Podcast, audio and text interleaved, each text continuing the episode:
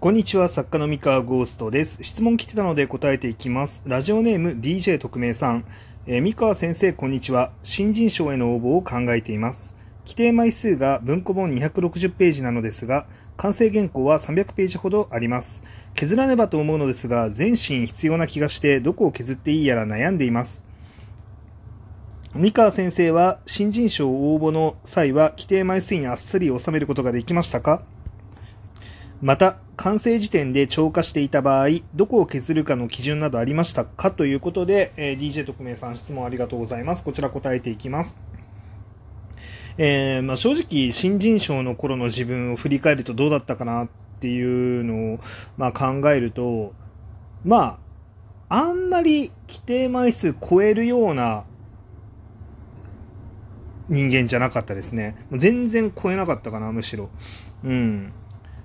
で、今は割と超えがち。あの、300ページ超えちゃうことが増えてきたかなっていう感じですね。で、えーっと、僕が新人賞の頃に、まあ、なんで規定枚数超えなかったのかっていう話をすると、まあ、すごいヒントになるのかなって思うんですが、えおそらく300ページになってしまう時って、物語上いらない部分が実は結構ある状態だなっていうふうにまあ僕は思うんですね。で、まあ、最近の僕が300ページ軽く超えてしまう一番でっかい理由は、物語上いらない部分をあえて入れてたり入れていたりするからなんですね。で、物語上いる部分だけで構成したら、まあ多分300ページにならないっていう。うん。で、まあ、これってどういうことかっていうと、まあ、例えば、その、一巻、あの、一巻というか一冊のうちに使い切らないキャラクター。を、えーまあ、僕はそのプロで連載前提の作品においては、一冊のうちに使い切らないキャラクターを出したりとか、えー二巻以降のための展開みたいなものも込めなきゃいけなかったりとか、まあ、あるいは、こう、まあ、すでにファンがいる状態なので、こう、ファンサービス的な、物語上あんまり意味はないけど、ファンサービスのために、えー各シーンみたいなものが、まあ、どうしても混ざってくるんですね。まあ、そのため、まあ、ページ数が膨らみやすいと。でただ、純粋に物語だけを追いかけるのであれば、まあ、正直300ページもいらないことの方が多いんですね。でなので、まあ、それ、それもあるので、まあ、ちょっと今一度ご自身の原稿をま見返してほしいと思うんですが、えおそらく300ページ超えてしまっている時っていうのは、あのーまあ、よっぽど長大な大巨編的な壮大な話、ものすごい壮大な話を考えているわけでないのであれば、おそらく物語上必要のないセリフとか描写っていうのが、まあ、結構あると思います。えー例えば、これね、意外だと思うんですけど、主人公やヒロインの魅力を伝えるためだけの描写っていうのは、実は不要な描写になります。えっと、物語上ね。あの、これ、不要っていうのは、あの、絶対に入れちゃいけないとか、そういう話ではなく、物語を動かす上で絶対になければ成立しないかどうかっていう意味での、えー必要不要の話ですね。で、そういう意味でいくと、あの、主人公の魅力とか、あとはヒロインの魅力を、それを示すためだけの描写っていうのは、実は不要なんですね。で、ここでま、ここで、あの、だけはって強調してるのは、えっとですね、本来物語上に意味のある工程、あの、意味がある流れの中で、主人公の魅力やヒロインの魅力っていうのをしっかりとズバッと表現していくことは大事になるんですよ。まあ、これは本当に大事なんですが、それってのためだけのシーンっていうのは実はいらないっていう話ですね。これ、これなかなか多分難しいと思っていて、まあ、この辺はなんかもう言語化するのもなかなか難しい個人のセンスとか感覚の問題になってきてしまうので、まあ、ピンとこなかったら、まあ、ちょっとこの話忘れてもらってもいいんですけど、えっと、まあ、物物語上必要な流れっていうものとそうじゃないものっていうのがまず何なのかっていうのは、まあ、そもそも物語の流れって何が必須なんですかっていうのを知らないと多分わからないと思うんですね。で、それは、あの調べてほしいです。あの、とてもじゃないですけど、12分で全部話しきれないので、まあ、基本的な物語の流れって何なのっていう、そして必要なセリフって何、不要なセリフって何っていうのを、まあ、ちょっと学んでいただくのがいいかなと思っていて、で、そうですね、まあ、本当、本当難しいんですよ。で、物語上、絶対に必要なセリフって実はそんなに多くないんですけど、書き手って意外と無駄に書いてしまいがちで、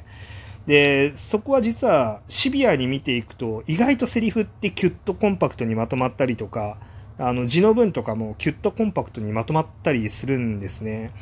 で、そそれをもう本当にシビアにシビアにあの切り詰めていくっていう作業が、まあ、必要になると思います。はい。で、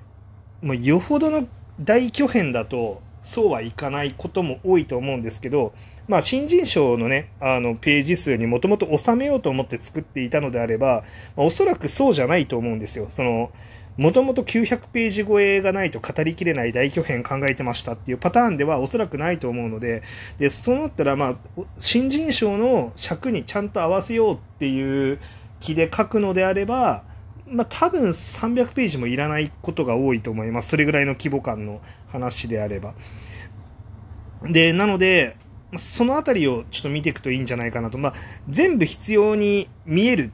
と思うんですよ。まあ、書いてる方は、書き手ってやっぱり自分の作品を思い入れありますし、意味があって書いてるって自分では思ってると思うんですけど、まあ、ただ、その意外とあるよっていう話ですね。まあ、だから今言ったみたいに主人公とヒロインの魅力を伝えるためだけのシーンになっちゃってないかとか、あの主人公とヒロインがイチャイチャするだけのシーンになっちゃってないかとか、まあ、そのあたりは、まあ、しっかり見た方がいいと思います。結構初心者の方とか書きがちだし、プロでも、まあ、多分そのサービスするために書いてるっていう人はプロでもいると思うんですけど、まあ、実はその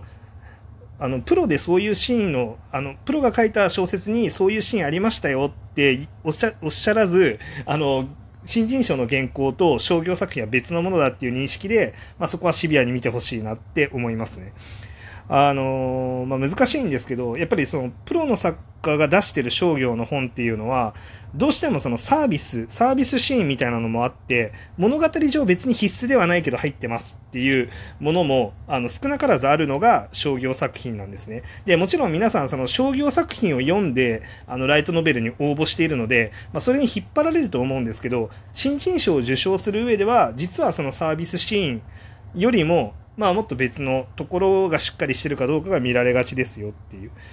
まあもちろん、あの、サービスシーンがよほど上手ければアピールポイントにあのなるので、あの、残した方がいいと思います。なんで、まあ、ちょっとご自分の作品の中でサービスシーンがよほど上手いっていう自信があるかどうかですね。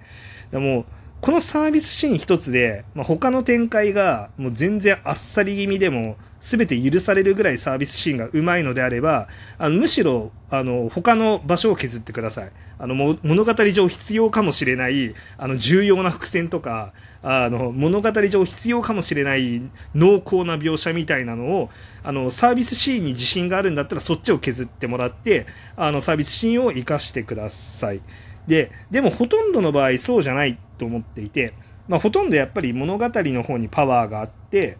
あの必要な物語さえ追っていけばしっかり面白いですよっていう風に作ってる場合の方が、まあ、多分新人賞の原稿だと多いと僕は思うんですね。これは僕が思うだけですけど。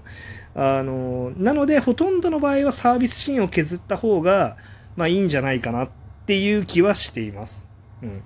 まあ、全部削る必要はないですけどね。ただ必要以上に長くなっちゃってることとかっていうのは、まあ、結構あるんじゃないかなと思いますね。うん。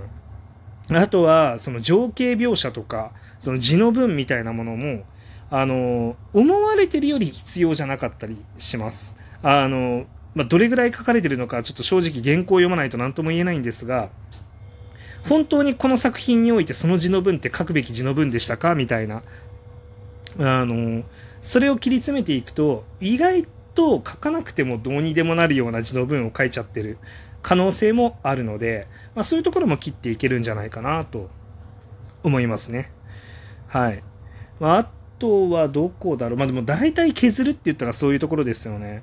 で、まああるいはシーン丸ごと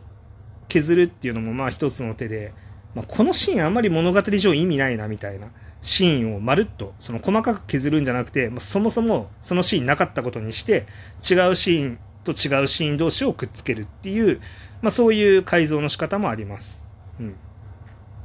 まあ、これも、まあ、例えばじゃあその、まあ、主人公とヒロイン出会いました。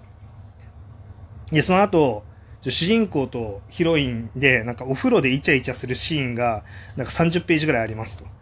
うん、で、その後、あの敵が現れて、あ敵あのお風呂でイチャイチャした後、あの夜寝る前にもなんかちょっとピロートーク的ななんかこう、えー、ラブラブなシーンがなんか5ページぐらいありますと。で、その後に敵に襲われて、こう、ピンチに陥りますみたいな展開だったとしたら、あの、そのお風呂シーンみたいなところを全部カットしちゃって、あの、夜、あの、布団でのあのピロートークみたいなところに飛ばしちゃうとか。逆にあのお風呂のシーンは生かしてピロートーク飛ばしちゃうとか、まあ、こう結構似た意味を持つシーンを2つ連続で並べちゃってることとかってあの多分テクスで書いてるとありえるので、まあ、そういうところはシーン丸ごとカットして。でそれぞれでこう伝えどうしても伝えなきゃいけなかった物語上必要なことを1つのシーンにまとめちゃうみたいな、まあ、こういうこともできます。であのまあ、なので、まあ本当、シビアに自分の原稿を見てみて、本当にこれ一つのシーンじゃなくて二つのシーン必要でしたかっていうことを一つにまとめたりとかっていうのも、まあ、あの省略というかあの短くするためのテクニックかなというふうに思います。はい。というわけで、えー、参考になったかわかんないですが、まあ、少なくとも僕はこんなふうに、えー、考えながら、まあ、枚数を収めていく作業をするかなと思いました。以上です。それでは。